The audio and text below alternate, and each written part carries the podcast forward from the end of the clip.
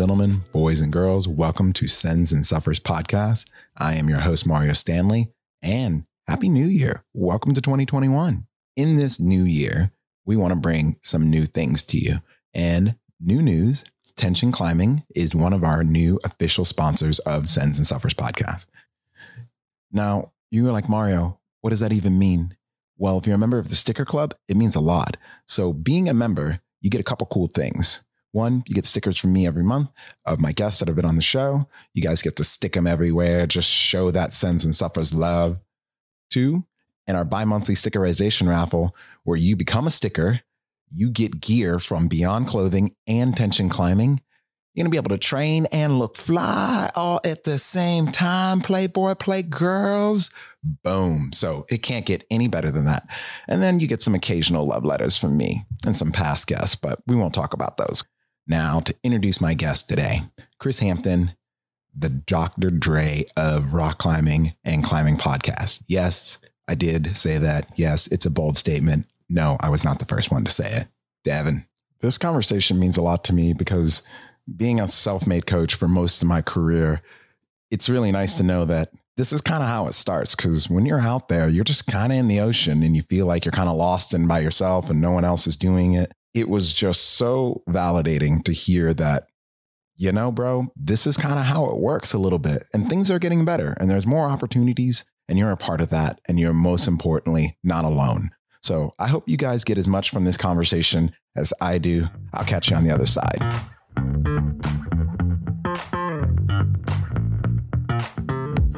Uh, boom. Okay feel so weird now. This is like the tables have turned a little bit. I feel like I feel like a little nervous. I'm not gonna lie, but it's okay. Yeah. That's uh, how I uh, feel at the beginning of every one of them. So oh, good. I'm happy to know that like I've definitely been like of the mindset like I want to record more conversations than less. But at the same time, I also feel like I need to be way more prepared or not as much of a shit show mm. for showing it up. And then I forget whose podcast I listened to, but one person was anytime I'm going to interview with someone, they're like, I just show up and just see what happens. Yeah. I do that a lot. Um, you know, if it's, if somebody I think is interesting, I'm like, Hey, let's just turn on the mics and fair enough. Sit down and talk and see what happens. You know, okay. it might be something really cool. That was the interview with Devin was entirely that. Okay. We were talking the night before at an after party from the So Ill Showdown and I was like, I'll come to your hotel room tomorrow morning. we'll we'll talk. And I show up all bright and early, and we're both very tired, and and then it just became a cool conversation. Yeah, so. he said that is exactly how it happened. he was like, I was like, I needed to know. I thought I might needed to prepare, but then like he was ready, and then we just like just kind of went right into it, and yeah, then it happened. Yeah. So, well, thank you for being on my show. Send yeah, man. Happy to. I'm super excited to be working with you. And I will say for those in my audience who do not know you, I'll use as Devin described you. This is the Dr. Dre of all things rock climbing and podcast. The first time I saw him describe me that way was in an article, I think, um, might have been on Outdoor Research's blog or REI. I think it was REI. Okay. And he mentioned that I was the Dr. Dre to his Eminem, and I was like, "What? this is one of the coolest compliments I've ever gotten." I think it's very true, man. I mean, you know, Dr. Dre, you know, rags to riches. He's basically done a little bit of everything. I mean, you trad climb, multi pitch. Now you're mainly bouldering. Done a little bit of off width. You've emceed massive comps. I've done too much off width. Let's let's say that. Is that really is there really such a thing? Oh, there's such a thing. okay, fair enough. I have not gotten to that point. Like I feel like that's saying like you've reached the end of Netflix, which is not a thing. I I sheepishly I feel bad saying this. Like I I know I know so much of you. I realized, you know, on during this trip that like about you and your history, I haven't known that much. Mm-hmm. You know, and I say that like I feel like I really should have like studied and dug deep into that and known that before, but also too, I don't know, it kind of robs the fun out of it for me sometimes. Yeah, totally. That's yeah. how I feel about it too. Like I, I I like to know enough to start the conversation and then I would rather learn a lot of it on the way. Yeah. Yeah, that makes sense. So uh, so today what I actually kind of wanted to talk to you about is Uh, and we briefly touched on it before, but and this is kind of a continuation of a conversation that Devin and I had. Everyone out there probably knows I've mentioned his name so much, but thank you for posting his podcast because through your podcast and RJ, that introduction has been one of the best things ever for me. Yeah, he's he's a rad human being. Yeah. Um, but him and I talked about just being self coach climbers and like self taught coaches. And like, you know, he was like, in his situation, it was very much like, you know, my coach went up to me, my boss is like, you've got these athletes to train for the next year, figure it out, you know? And for me, it was very much like my boss is like, here's a program, I want you to run it. All right, what am I allowed to do? Well, just do whatever you need to do and figure it out, you know? And if it's not right, I'll tell you. You know, that's kind of like, I think for Devin and myself, it worked out really well because Devin being a rapper, you just, and you understand this yourself being one, like you just kind of have to be on the grind. Yeah. You kind of just have to figure it out and just kind of have to move forward. And I think my uh, Jamaican roots, anyone who is true Jamaican or has Jamaican family members know, like we'll just work ourselves into the grave and we'll work Mhm. ourselves until we figure it out. And I think that tenacity is what helped me. But I don't think it's always been very effective. I don't know. I feel like there's a lot of stuff I should have known or a lot of bumps along the way that were unnecessary. And so what I guess what I really want I want to ask you are like what was your kind of like experience? And I know you you're kind of in the same boat. You've just been at it a decade and a half longer. So like what are the things or what were like kind of the pivotal moments that you notice? Oh, I'm actually I kind of have an idea. I, I actually know what I'm doing, or I actually like have, you know, Well, I mean, the whole thing started as a super selfish thing for me. Like, I just wanted to. I had coached other sports, Mhm. um, mostly gymnastics, and realized I wanted to be a better climber. And to be a better climber, I needed psyched partners. So I was like, I was building a crew basically. Like, I, I want these people around me yeah. I want to help build them up so that I can be successful, you know, and and they can be successful as well, but I need this crew for my motivation. I need partners when I'm outside. And I the thing that I didn't realize was going to happen that was kind of a, a, a turning point for me was I got just as excited about their successes as I did about my own. So it was very selfish in the beginning. And then I just remember those like, oh, you just did this thing.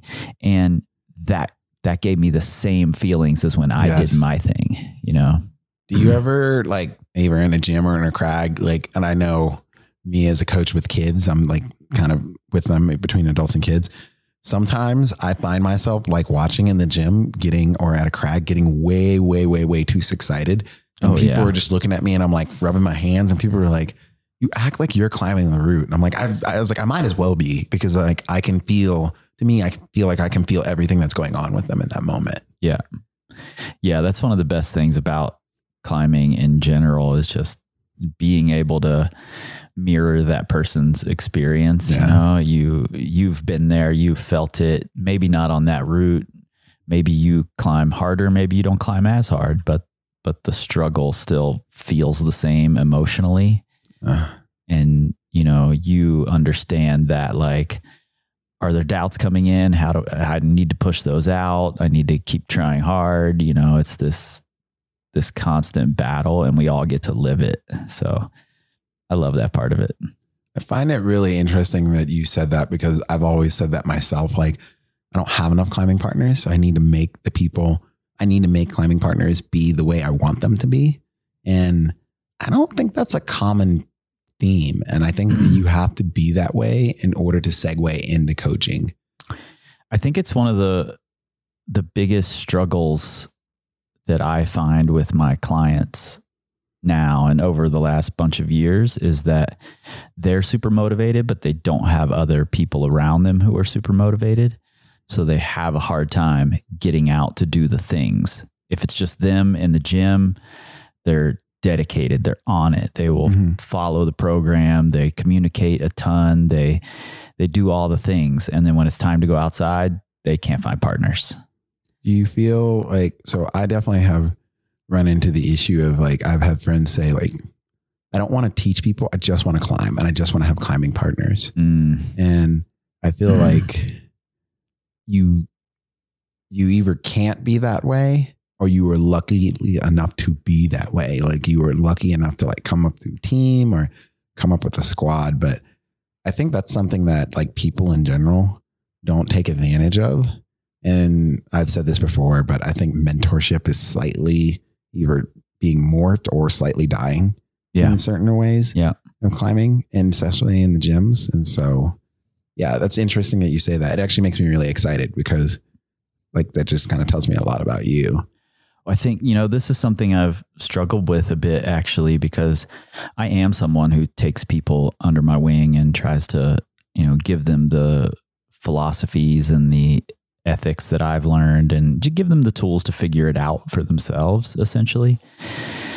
And one thing I do see that I've seen derail a lot of climbers is that they want to take people out and teach them, but it's not it's not for a re for you know it doesn't come from a place that seems genuine. It comes more from ego, like I want to Oh yeah. I want to be the expert. they want to be the guy or the girl. Yeah, and that ends up derailing lots of people's climbing seasons because they spend all this time being the expert instead of just helping, nudging, showing you the direction and they have to do everything for that person. You, You might as well be a guide at that point. Yeah, exactly. Yeah. And Yeah. I, so I think that's a common problem. And I think you've even said this. Uh, like, I want to, I'm segueing off to something different, but like that also brings up the common problem of like you have groups that all climb the same grade and no Mm. one will budge out because the one person who is the expert is too busy guiding in the group and not getting a chance to push or break barriers. And even Mm. seeing like, because if there's one person in a group that starts breaking barriers, usually in my experience, the whole group starts to do it very Yeah. shortly thereafter. So, like, so, okay. So you started making your own climbing partners. And this is kind of where that sounds so sounds so funny when it's said that way. You start making your own climbing partners. I mean, It's I think it's essentially great. what was happening. Yeah, I think it was great. It's like, you know, it's like, nope, this isn't working. This isn't working. Okay. I like, what is more important to me? Getting outside and climbing. All right. I'm going to help you be as psyched as I am. hmm So I think it's amazing. Uh, when was the crossover to, I guess, start professionally? Like, when did you start accepting money for coaching? I guess that's really kind of like the deal. And like, what was the trigger for doing that? Because I know for me, it was very, it was a hard hurdle for me to do because I had Mm. so much insecurity about it. For me, it was. It wasn't out of necessity. That's not the that's not the right word, but it was a purely practical thing for me. Um, I knew my I was in, living in Cincinnati at the time. I had been writing the Power Company blog for f- six years or something at that point, and it had gotten a following. And I had written training plans for people. And this one winter, I just made the made the comment on my blog that I had written some training plans for my friends, and I got flooded with people saying, "Can you help me write a training program?" so that winter, I wrote forty training plans just as a Word doc, It's a lot. sent them out, and then I would get on the telephone with people, and it would be minimum hour conversation explaining the training plan.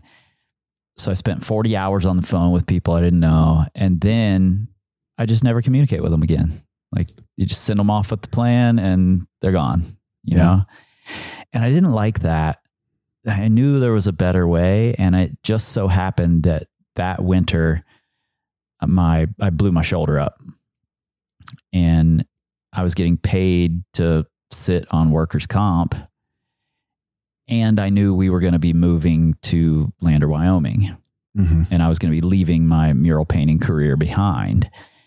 And I was like, well, I need a way to cobble together a living once I'm in Lander. You know, I figure I can go to Jackson and paint some murals.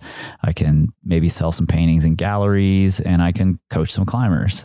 You know, these will be my the way I'm going to cobble together these things. And so I had this time that I was being paid to sit on the couch basically. So I had time to figure out how to build the website and how to, you know, better deliver training plans through the app and, you know, make it a more efficient process for me and a better experience that I could continue to communicate with the people I was working with. That makes sense. And as soon as I announced it, it was it was very clear that I needed to put some real time and energy behind it. And the day I went back to work after my workers' comp was over, I put in my two weeks notice. Uh, okay. So it was just a it was a practical thing. I thought it was going to be a few hours a week. I made the comment uh, to the woman who was helping me organize things at the time. I said, "I'll never need a I'll never need more than 15 spaces in this app. I'll, there will never be a time when I have more than 15 clients, and now there are over 1,500 in there. So, Oh, wow. yeah, What program do you use if you don't mind me asking? it's called Trainerize. It's just it's built on like a fitness app platform, and we've just modeled it to fit our needs. Okay. I'm familiar with it. There's a couple of those out there. hmm So now, hopefully, people who are listening to this, and if anybody is, you know, if you guys have uh, questions or ideas or anything that, you know, you guys are in the same boat where you're in a local clim- climbing community and inadvertently you are kind of like the person that people are going to, uh, I would love you guys' questions and I would love to do like a follow up later on with Yeah. you guys. So I don't just want to throw that out there, but Down, everything I'm throwing out there now is from my own experience. And so I guess like so, so writing training programs, um, it seems I know when I started doing it, it seemed like this really big daunting thing. And I'm curious, and I guess this is more validation for me, but what I learned very shortly into it is simplicity is far better than complexity when going with these things because it's really hard to get people to keep up with things. Do you find that is true with like climbers and the clients that you have, or do you kind of have free range to kind of go wherever you want to go? Because, you know, I know, like I said, from my experience, it was easier for me to write something simple, and I got a little nervous writing something comp- more, much more complex. Yeah, it's funny when you're you're you're exactly right. When you're starting to write training plans, it's hard to write something complex because Mhm. it's you know, it's just easier to keep it simple. and it's nerve-wracking to try to make something complex and then you start believing you know more and you start trying to write something complex and and you get nervous to write something simple because you're supposed to be smart enough to write this complex thing. Yes. But then you pretty quickly realize that the complex thing doesn't work any better, sometimes works worse than the really simple thing. So I've stuck to pretty simple at this point. There are times, and if any of my clients are listening to this, I promise it's not you, that I have to trick people into thinking it's complex to be able to keep it simple because they really want it to look complex and feel complex and they want like this really specific high powered thing. And i'm like really? What you need is just to try a little harder. So we're gonna we're gonna make these really complex ways to get you to try harder. So, like, so for someone moving into this coaching world, so we've kind of introduced, like, you know, kind of how you got there, and then the concept of writing lesson plans.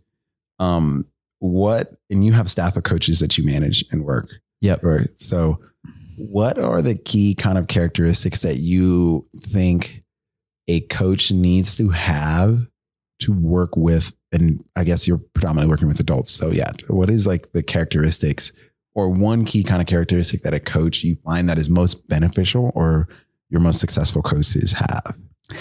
I think, well, I'll start by saying one thing I don't think is super important, um, at least not as important as a lot of people would like to place the importance on it, is having some formal education in in personal training.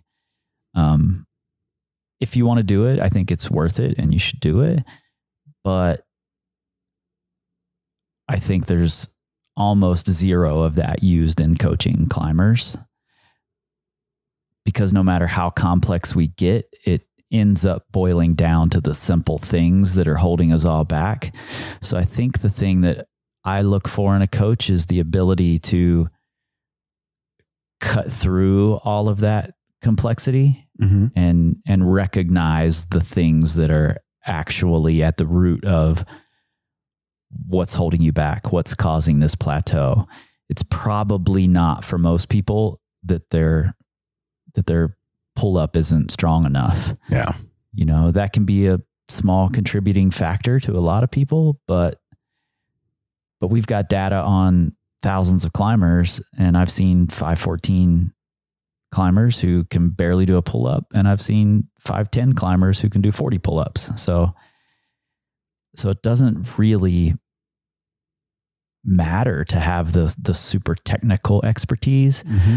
But you do have to be really good at looking at the whole picture and boiling that down to the the small things that do matter.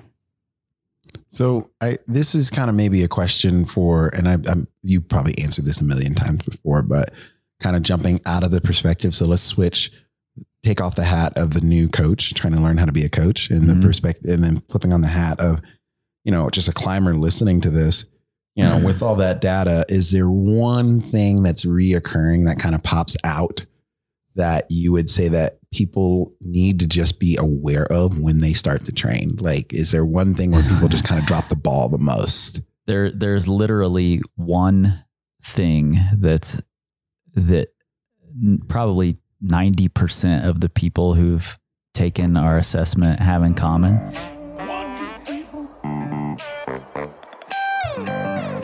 Folks, I hope you are enjoying this conversation as much as I am reliving it. I just want to say this like really helps me to listen to this again since the very beginning of me being a coach. And I wanted to also talk about people who have been sponsoring me since the very beginning, Beyond Clothing. Take a moment, go to beyondclothing.com, use the promo code always ready to save yourself a little coin and support this podcast. And most importantly, gear yourself up for the adventures that you want to do. Next, check out our newest sponsors, Tension Climbing. My go to piece of equipment that they have is the Flashboard. You can take it to crags, you can warm up your fingers, you can get ready to rock and roll because we all know we need a little bit of extra help to get that proj.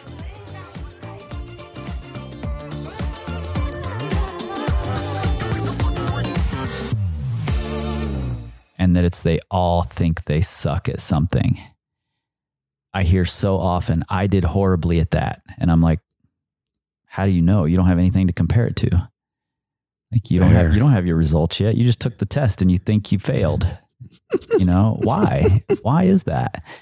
And very consistently when when the results do come back and it'll show that, you know, this person is above the you know the the median for our finger strength tests or whatever and, but really low on their endurance Okay. that person almost always thinks i need to work on my finger strength my finger strength is holding me back and in a lot of cases those people have already put the time in working on those things because they're so nervous about them that they've they've made them a strength already and they don't realize it and they're just going to keep hammering at that strength Okay. until they can't get anything else out of it.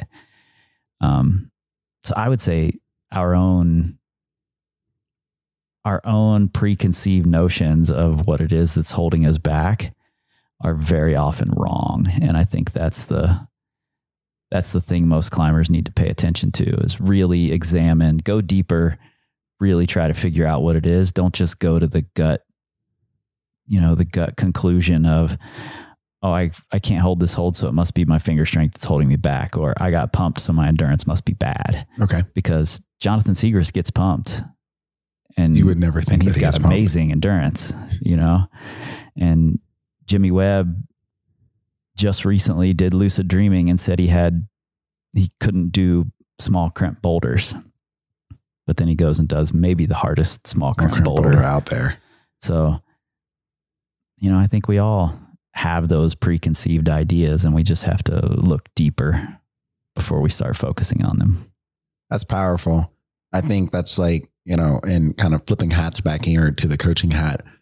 I know in my short time of coaching people, I find that like that is definitely a big thing and people get hyper focused on one thing. hmm And I think, um, I know for myself, it's definitely either seeing something like that or people just aren't consistent.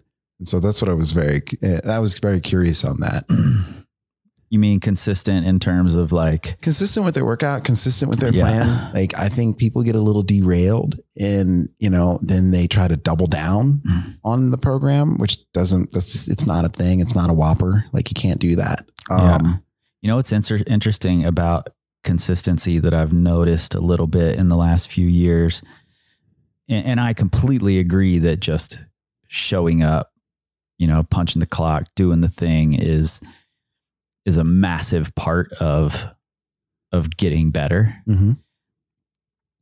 But that idea has been hammered into a lot of people now. Mhm. and I've seen this like this almost lackadaisical approach to consistency Um, where they're like, yeah, I'm going to come in and punch the clock, but really I'm just going to sit in the break room the whole time. You gonna know? post your workout. yeah, and then they just tap the button like, "Oh yeah, I'm consistent." You know, I've I did this many workouts every week for the last 12 weeks, but they really only tried hard in one. Yeah, that's funny. Consistency without intent is flaw is, is folly. Yeah. Like I guess that would be the way to put it.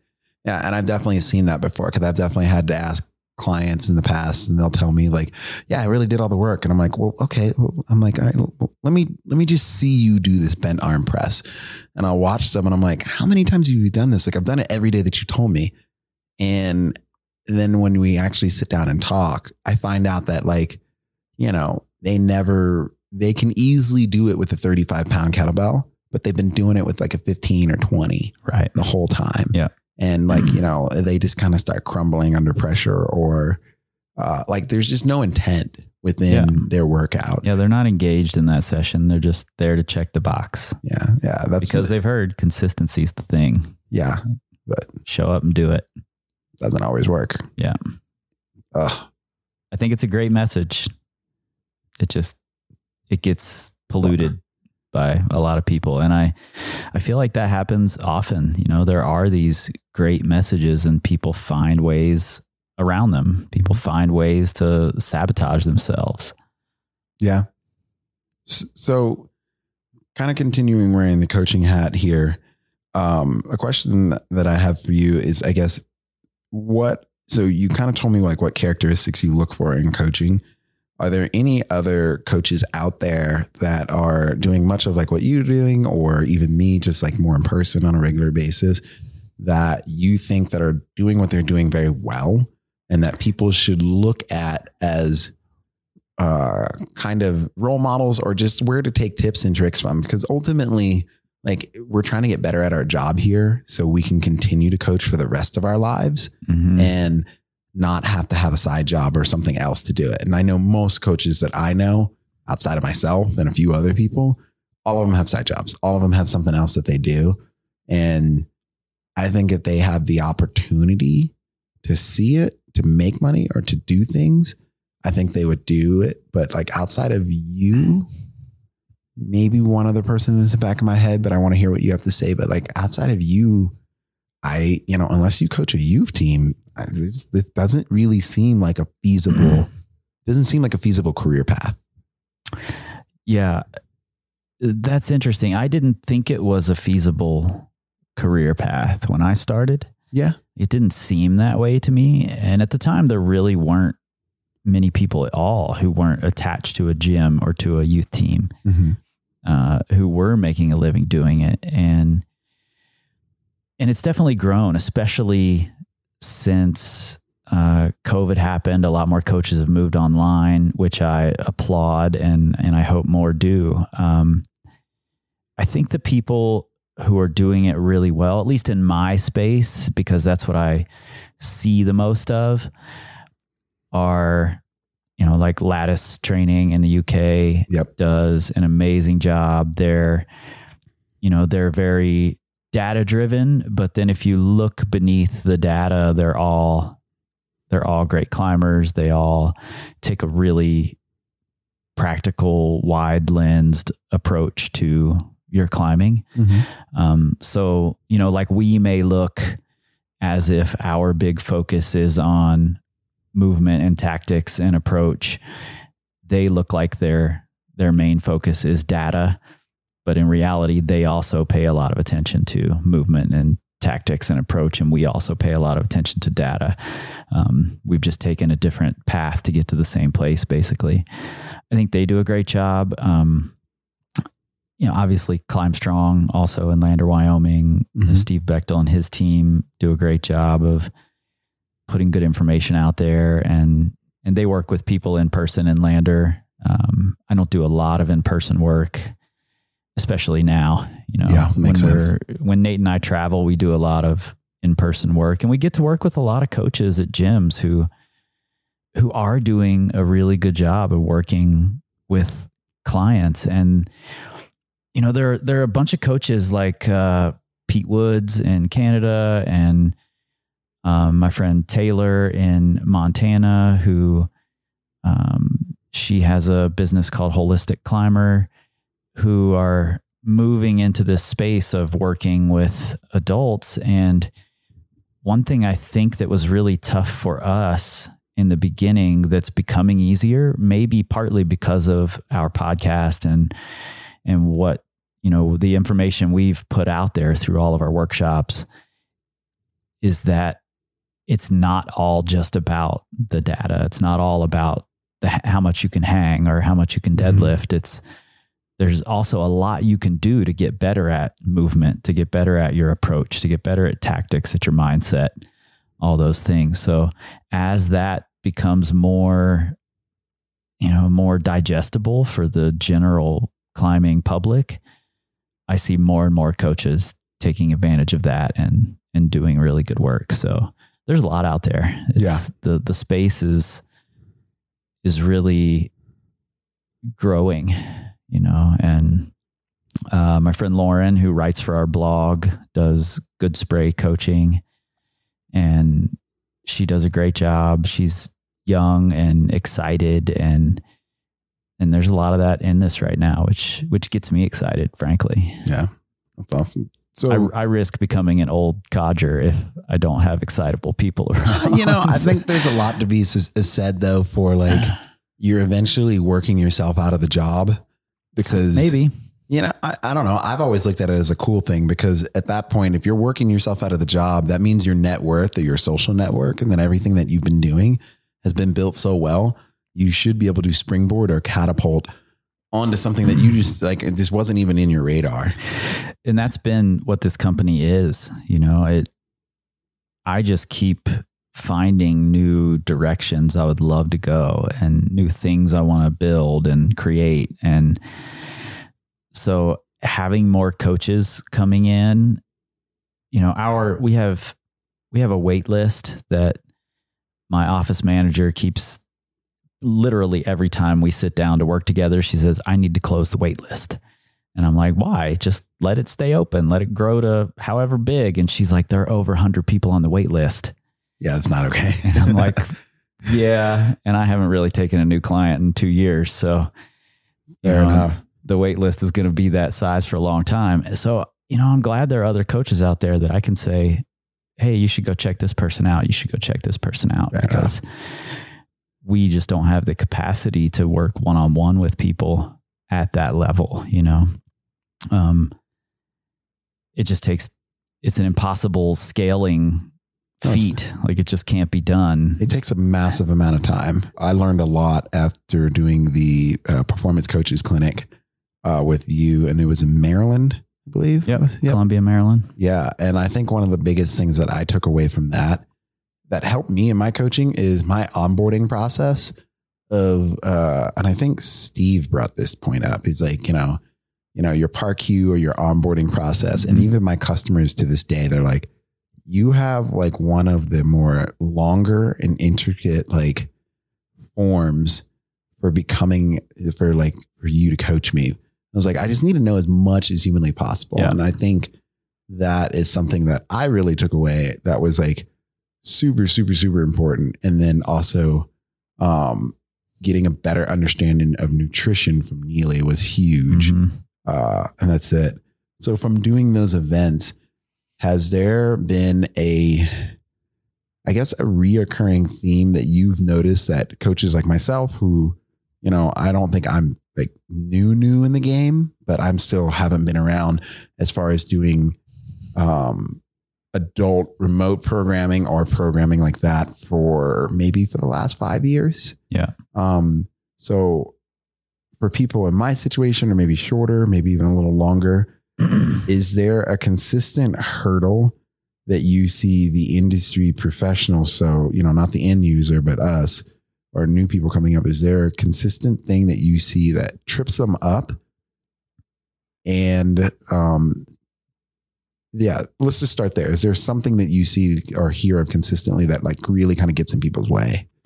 I think, and this is sort of just a, you know, not, it's not specific to the climbing coaching world. It's more business related, but I mean, this is a business. So Mm-hmm.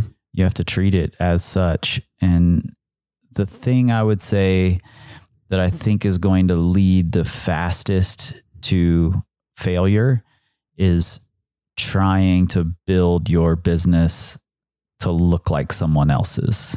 Uh, yeah. You know, find some, there's a lot of room for different approaches and different coaching styles and, um, find what you are psyched about and, and what, what shows your personality and, and what you believe and what your mission is and, and do that thing instead of saying, oh, Lattice is, you know, pays a ton of attention to data, so I need to do that too. Or saying power company pays a ton of attention to movement stuff, so I need to do that too. You don't actually, you know, it can be a small part of what you do, but you should do it how you want to do it and how you think you should build it. And offer the things that you think you should offer instead of what someone else thinks they should offer. Um, people are going to be attracted to all of that. You know, I, I use the example of like Bobby Knight. He was a basketball coach at Indiana uh, who became very famous for for like hitting players and throwing chairs, and you know, he was just this very very mean coach. But people went to Indiana to be coached by Bobby Knight. You know, he he is not the gold standard for what a good coach should be, No. but there was room for his style. Some people learn from that style. Some people need a coach who's in their face, you know, and who's going to throw a chair at them occasionally. So there's, you know, there's room for that. I'm not saying any of you out there should become climbing coaches who throw chairs, but No, don't. That chalk balls, maybe chairs. No. but stick to your style, you know, figure out your way. I think that's very hard for people because they immediately, and I know I did this for a long time. I immediately assumed that my style only works for me. And sure. I think it's hard to do that when you are mm-hmm. coming up in this scene. And like, you know, like we mentioned, we kind of touched us on this in another podcast, but like when you're a team kid, you have this huge repertoire of knowledge just to kind of work off of. And I think just for someone who's not that person, it's it's really intimidating. And you're just you assume that like, well, you know, my style only really works for me. And like, you know, I really haven't even sent my goal of like, you know, 514, 513, whatever it is, you know, V10. Um, you know, I haven't reached that goal. But people are still asking me to coach them. People are still asking me to train them. And I know, like, and I say this like because I struggled with this a lot for a very, very, very, very long time. I was just like, ultimately, you know, we talk about, you know, the storied team of Team Texas. I'm like, I just, I can't compete with those coaches. I can't compete with that them in any way, shape, or form. I don't know much. As I don't know enough. I don't know this, and it's just like, you know, and I know comparison is the death of inspiration, but I think it's a hard thing for people to rattle with when you feel like you're kind of just kind of like walking around figuring this out on your own. hmm And it's reassuring to know that like that's kind of actually kind of how it works. Yeah, my my good friend May Ratz, um, who I eventually hope to have on my podcast, and I've had her mom on actually. Uh, Lantian Chu, she is a, a swim coach in Lander, Wyoming, who is part of a program that's won like 23 straight You- state championships. I think I heard this podcast before. You talked about how the Mm. kids meet up and they're just she's just an amazing coach. If if you're if you want to be a coach, if you're listening to this episode and you want to be a coach, you should definitely listen to that episode. She's okay. she's one of my biggest coaching role models um, and human role models in general. Um, May has this saying, uh, this phrase that she uses all the time: "Nervous means do it," and and I think that applies to so many situations. And May and I have had these conversations many, many times over the years that if you're if you're not feeling a little bit of that imposter syndrome, if Mhm. you're if you don't think maybe maybe there's something I don't know yet that would make me better, then then you've already lost. You've stopped learning, you know, and that person out there who's saying, "Oh no, I got this." Like I don't need to know anything else. I'm the best coach there is on the planet. That per- that person's going to get passed by pretty soon. That's so funny you say that because that's like such in the entrepreneur world that I have learned. So I've had the opportunity to kind of like run, help run or start up a few nonprofits and I own my own guiding company and all this other stuff. I'll never forget that I gave someone some advice one time because they were trying to run their own event. I'm like, if you feel like everything's a shit show, but everything is still running in the direction that you want, Yeah. it means you're doing it right. Yeah. I've had some strong pushback with some other people with that. And I'm like, the, the response I've given to people, I'm like, if you are used to operating in a structure that has like really rigid and has a lot of rules, like a corporate structure, a corporate policy, that seems like a completely terrifying thing. But only in chaos is where inspiration happens. And what we perceive to be chaos is actually controlled. And I think Mhm. in most large events or big things that I have learned, and I think the same thing goes for business. And I think the same thing goes for uh, anybody trying to do anything that's important to them, especially if it involves other people. Yeah. Uh, and it's really interesting to hear you say that that's May's May, correct? May. Yeah. May, May saying, you know, nervous means go. Nervous means do it. nervous means do it. Yeah. And so I think that's, it's funny that how that crosses over. I just would have never thought the same thing. Yeah. Yeah, I love it, you know, and you just pop something else into my head. I'll say if you're if you're trying to start a business in this space is when you're able to, when you're, when your business is doing well enough that you're able to start building a team around you who Mhm. will who will challenge you but who also really believe in you, you know, and that you believe in. My office manager who I battle with constantly every damn day. We sit across from each other and go to war. And, but I know that she has my best interest in mind and, Yeah. and she's going to challenge me every single day, you know, and it's my job to be the way I am and her job to be the way she is. And you know, just this week I I wrote the biggest check my business has written because we've been working on these products and and it's coming time to pay for the products and ordering all these things with this massive minimum order number is daunting. So I'm like sending her messages like, don't spend any money this week, you know, or next week or the week after that. Maybe don't spend any money in 2020. And and then she texts me today and she's like, okay, well, I'm I'm paying these people today and oh, I'm gonna buy this. And I'm like, God damn it. What the hell? But she's just like, we're fine. We'll be fine. Oh, You're, that's awesome. You're just stressing because it's a big number. you know? is. I can understand that. It's funny you say that because uh, when we were talking about uh, coaching, that's actually one point that I don't think I brought up. My team that I have for my coaching staff that I work with, like Amanda, is amazing. And people at work all the time say, like, you guys sound like an angry married couple that yeah. like fights. And sometimes you guys literally have to walk outside of the gym to have conversations with each other. Amanda's from New York, me being Mhm. from the East Coast. We both vibe. So yeah. real straight from the hip.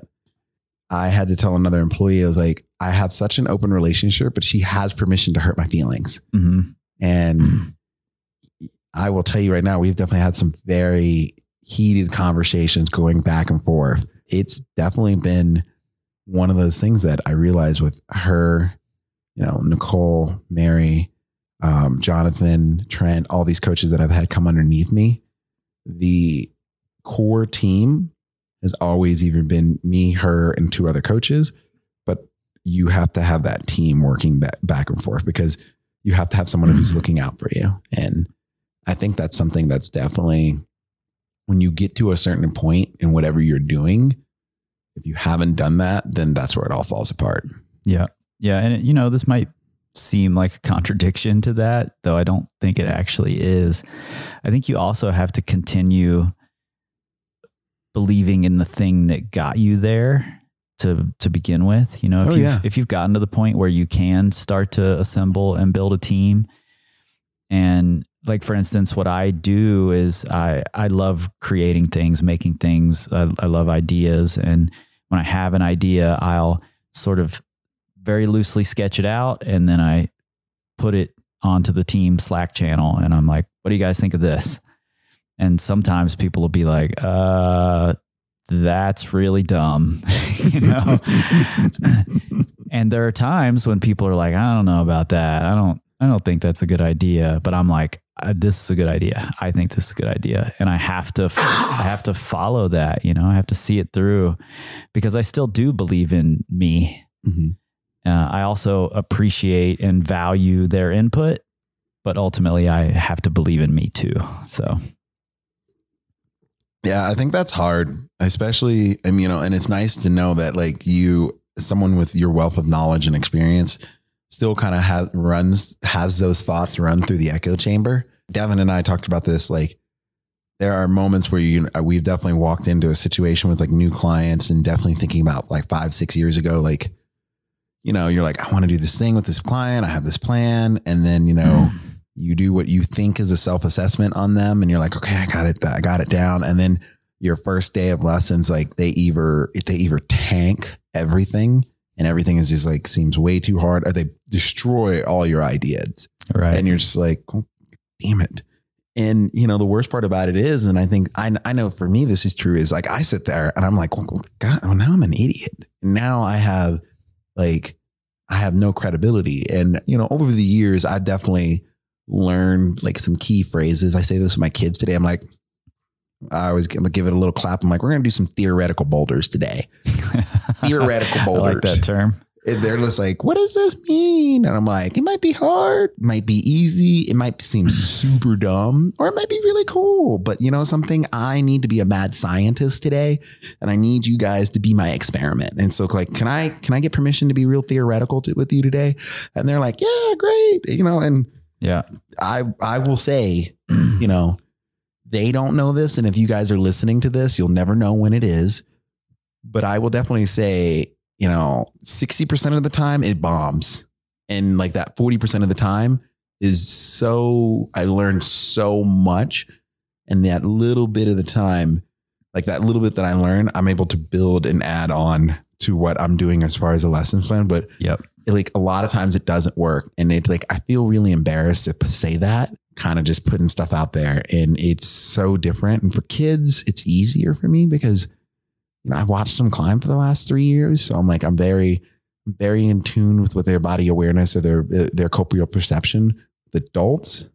It's so hard because i think adults are always looking at this as like a letter grade they're like i'm trying to get an a plus Yeah. And they want, they're trying to buy the thing from you. Like, it Uh, just give doesn't me the work win. that way let me buy the win, you know? And something I tell coaches a lot is it doesn't have to happen today. yeah So, generally speaking, we go in and you know, you're you're in one of two situations when you're when you're coaching a client. Either you know the answer and you're Mhm. trying to lead them into that answer, which is the easier of the two situations, or you don't know the answer yet. And it's your job to then explore with the client and find the answer. And that's a scary place to be because as the coach, we're supposed to know the answer. Like we're Mhm. supposed to be able to hand them the thing. But it, it just doesn't work that way, you know? And you can look at the best the best most, you know, legendary teams and athletes in the universe and none of their coaches were better than them. No. You know, Phil Knight was not a better basketball player than the people he coached. You know, um, No. uh, the the guy who coached uh, Muhammad Ali and Sugar Ray Leonard never boxed around in his life, I never knew that. But he's one of the the greatest coaches in history. You know, great coaches don't need to be great athletes. Being a great athlete isn't what makes you a great coach. So you may not know the answer, but you might be able to figure out the path to get to the answer hmm in a better way. And I think that's what makes a great coach, even though it is really scary to be in that moment. You know, I, I very distinctly remember the first time I did an in person session with somebody who bouldered way harder than me. But we're like, I need you to tell me why I'm at a why I'm at a V13 plateau. You know, and I'm like, Yeah. okay, let's Yeah. let's see if we can and and you know if you've spent enough time getting in that uncomfortable space of i don't know the answer let's let's try and figure it out together then it becomes much easier to find the answer Yeah. and if you go home that day and and you don't get the answer so what if we if we all got the answers in in you know in that systematic way like you pay a dollar and you get the answer then we'd all be experts overnight and nothing works that way No, no. That's real powerful. And that's actually real good to hear because I definitely think that is, I've definitely had that struggle before, like coaching someone who climbs way harder and way stronger than me. And I think I've been very lucky to be in a situation where it's like these people have been gracious and kind with me, but they are, as you said, like, I need you to tell me this. And I think they're the people that I've worked with. And I think this probably maybe goes across the board. You can tell me if it's not, but I think they also know that going into it. And so they understand that like this is you kind of figuring out what's going on. yeah It's not, it's not like, you know, you, as you said, you have X, you need Y. It's like, no, I, I kind of like, we're going to get under the hood here for a little while. And this is a process. yeah And I think telling people, coaches and athletes, understanding like this is a process and that's how it works, for me, relieves a lot of weight off my shoulders and actually physically makes me feel better. when the you know the athlete is under a lot of weight there too they're like trying to figure out this thing that they care intensely about they're they're trying to continue improving at it and so they're in this weird emotional space too you know and the the sooner everybody is upfront about I don't re- I don't really know the answer. Let's Yeah. let's try some things. Let's explore some things. Maybe we'll come across something. I think the easier it is for everybody. Um, have you ever seen the documentary I Am Bolt? No, but I've heard of It's it. about Usain Bolt and the the entire documentary is like or at least half the documentary is him talking into the camera recording himself like discussing his feelings about what's going on like about after a meet where he didn't perform as well as he thought he should have or he's injured and he can't run and here's how he's feeling. And he's like rolling around a hotel room on one of those little like hover things i don't even know what they're called oh yeah, the little one wheel things. these are the little like two wheeled ones that oh you stand on Yeah, the ones that catch fire. I don't even know that. But he's rolling around his hotel room talking into the camera, you know, and every time you see him being coached, his coach is this little old man who doesn't know a single thing about lifting weights or, you know, any kind of running science. The the whole time, every every time you watch them training together, the coach is just like, more rhythm, more rhythm, you know? And somehow they've created the best runner, best sprinter ever to lace up track shoes. You know? So That is amazing. All right. Homework to do. I will be watching that. Bolt, it's amazing. I've seen it three or four times now. Oh, nice. Nice. Well, I want to go ahead and uh, close this up here. But um, I first want to thank you for two reasons. One, being here. You're an awesome Yeah. human being. And Happy to be here. I've I've had a chance to cross paths with you for a long time, and um, I just talking to you in this weekend has made me. It has been a very, uh, I guess, sobering slash like a moment kind of like in like I, I don't want to use solidarity out of t- context here, but it's made me realize that like I'm kind of I'm on the right trajectory and I'm moving in the right direction. And it's nice to hear from someone who I revere and look at you as, like I said, the Dr. Dre of everything that has to do Dr. with rock. Dre's fit now, so I'm into it. I mean, yeah, I was about to say, dude, well, I, my money's on you between an arm wrestling Dre's contest and you and a him. lot lately, so Yeah. And so that's like super important to me. And, um, you know, so thank you for that. Uh, and then also, you know, guys, if you're listening to this, if you have not listened to the Power Company podcast, especially lately, um, if this whole thing with BLM, Black and Brown Lives Matters to you, you need to go and listen to the, some of the conversations that are on his show. Like it's, and the things that are coming out are going to matter. And I understand, like, he talks about climbing. I talk about climbing and adventuring. But at the same time, this is something we're all trying to do together. And if none of us can communicate, then we're going to stop doing this thing together. And the point of us getting together is communicating. So yeah. I'm really happy you're here and thank you for being here. Yeah, thanks for having me, man. And I'm Yeah. happy that I can be a small part of your trajectory. Uh, where can people find you? Uh, easypowercompanyclimbing.com. We're at uh, Power Company Climbing on the Facebook and the Instagrams, and we don't tweet. We scream like eagles. I'm definitely, I'm definitely stealing that little thing and putting it at the end.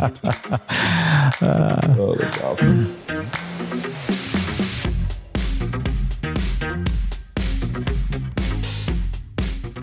Hey, folks, I hope you enjoyed this episode as much as I did listen to it again. Kris, thank you so much for being my guest on Sends and Suffers podcast. So, ladies and gentlemen, if you want to know anything about rock climbing, go back. The man has well over 100 episodes. Dalen Faulkner, Brian Anthony's some of my favorite past episodes, but go back and travel in time. You will learn so much and you will build into your climbing. So make sure you check out powercompany.com. And if you haven't already become a member of the Sticker Club, please join mariostanley.com, sendsandsuffers.com. Let me love on you. All right, guys, get out there and happy sending. And remember, if you're not suffering, you're not sending at all.